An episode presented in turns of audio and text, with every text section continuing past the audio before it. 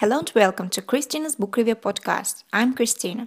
In this episode of the podcast, I'm going to review Reservoir 13 by Jon McGregor.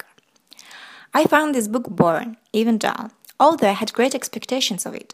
Needless to say, I was disappointed and didn't enjoy it at all. I wanted to give up and take another book more than once, but something which is called hope stopped me. I hoped it would get better on the next page. How wrong I was. I am a very naive person, I reckon. I finished this book and don't recommend it to read. It's not worthwhile.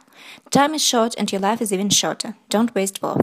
I did it for you. You're welcome. So let's get started with the author. Who is he? Well, his name is Jon McGregor, who is a British novelist and short story writer, born in Bermuda, grew up in Norfolk, and now lives in Nottingham.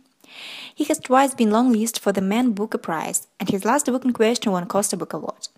I don't understand why. In my mind, it didn't deserve. But who am I? I just a reader, nothing more than that. Nevertheless, I'm going to share with you my thoughts about it. It's your call, listen to me or not. Anyway, the book has no plot. There are many, too many, in my opinion, characters though.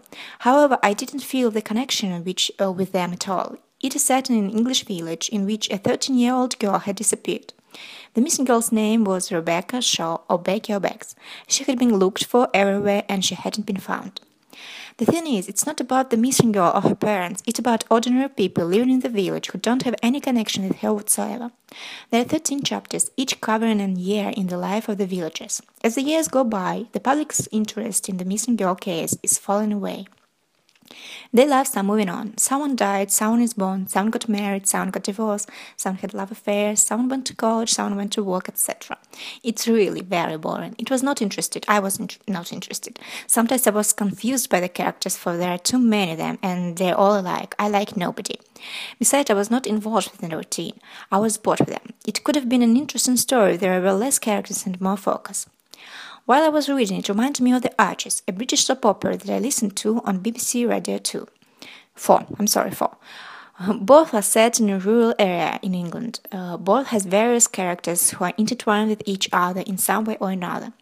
Nevertheless, I have to admit I like and I enjoy The Archers more than Reservoir 13 by Jon McGregor. The novel is totally pointless, and I have nothing else to say about the book because nothing happened in it apart from the missing girl. In summary, it's about nothing. Take my word for it. I'm looking for your response in the comment section of our website, which is chrisland.io. And as always, I conclude my book review with my um, with one of my favorite Bette Davis lines from a film called Cabin in the Cotton. I'd like to kiss you, but I just washed my hair. Bye!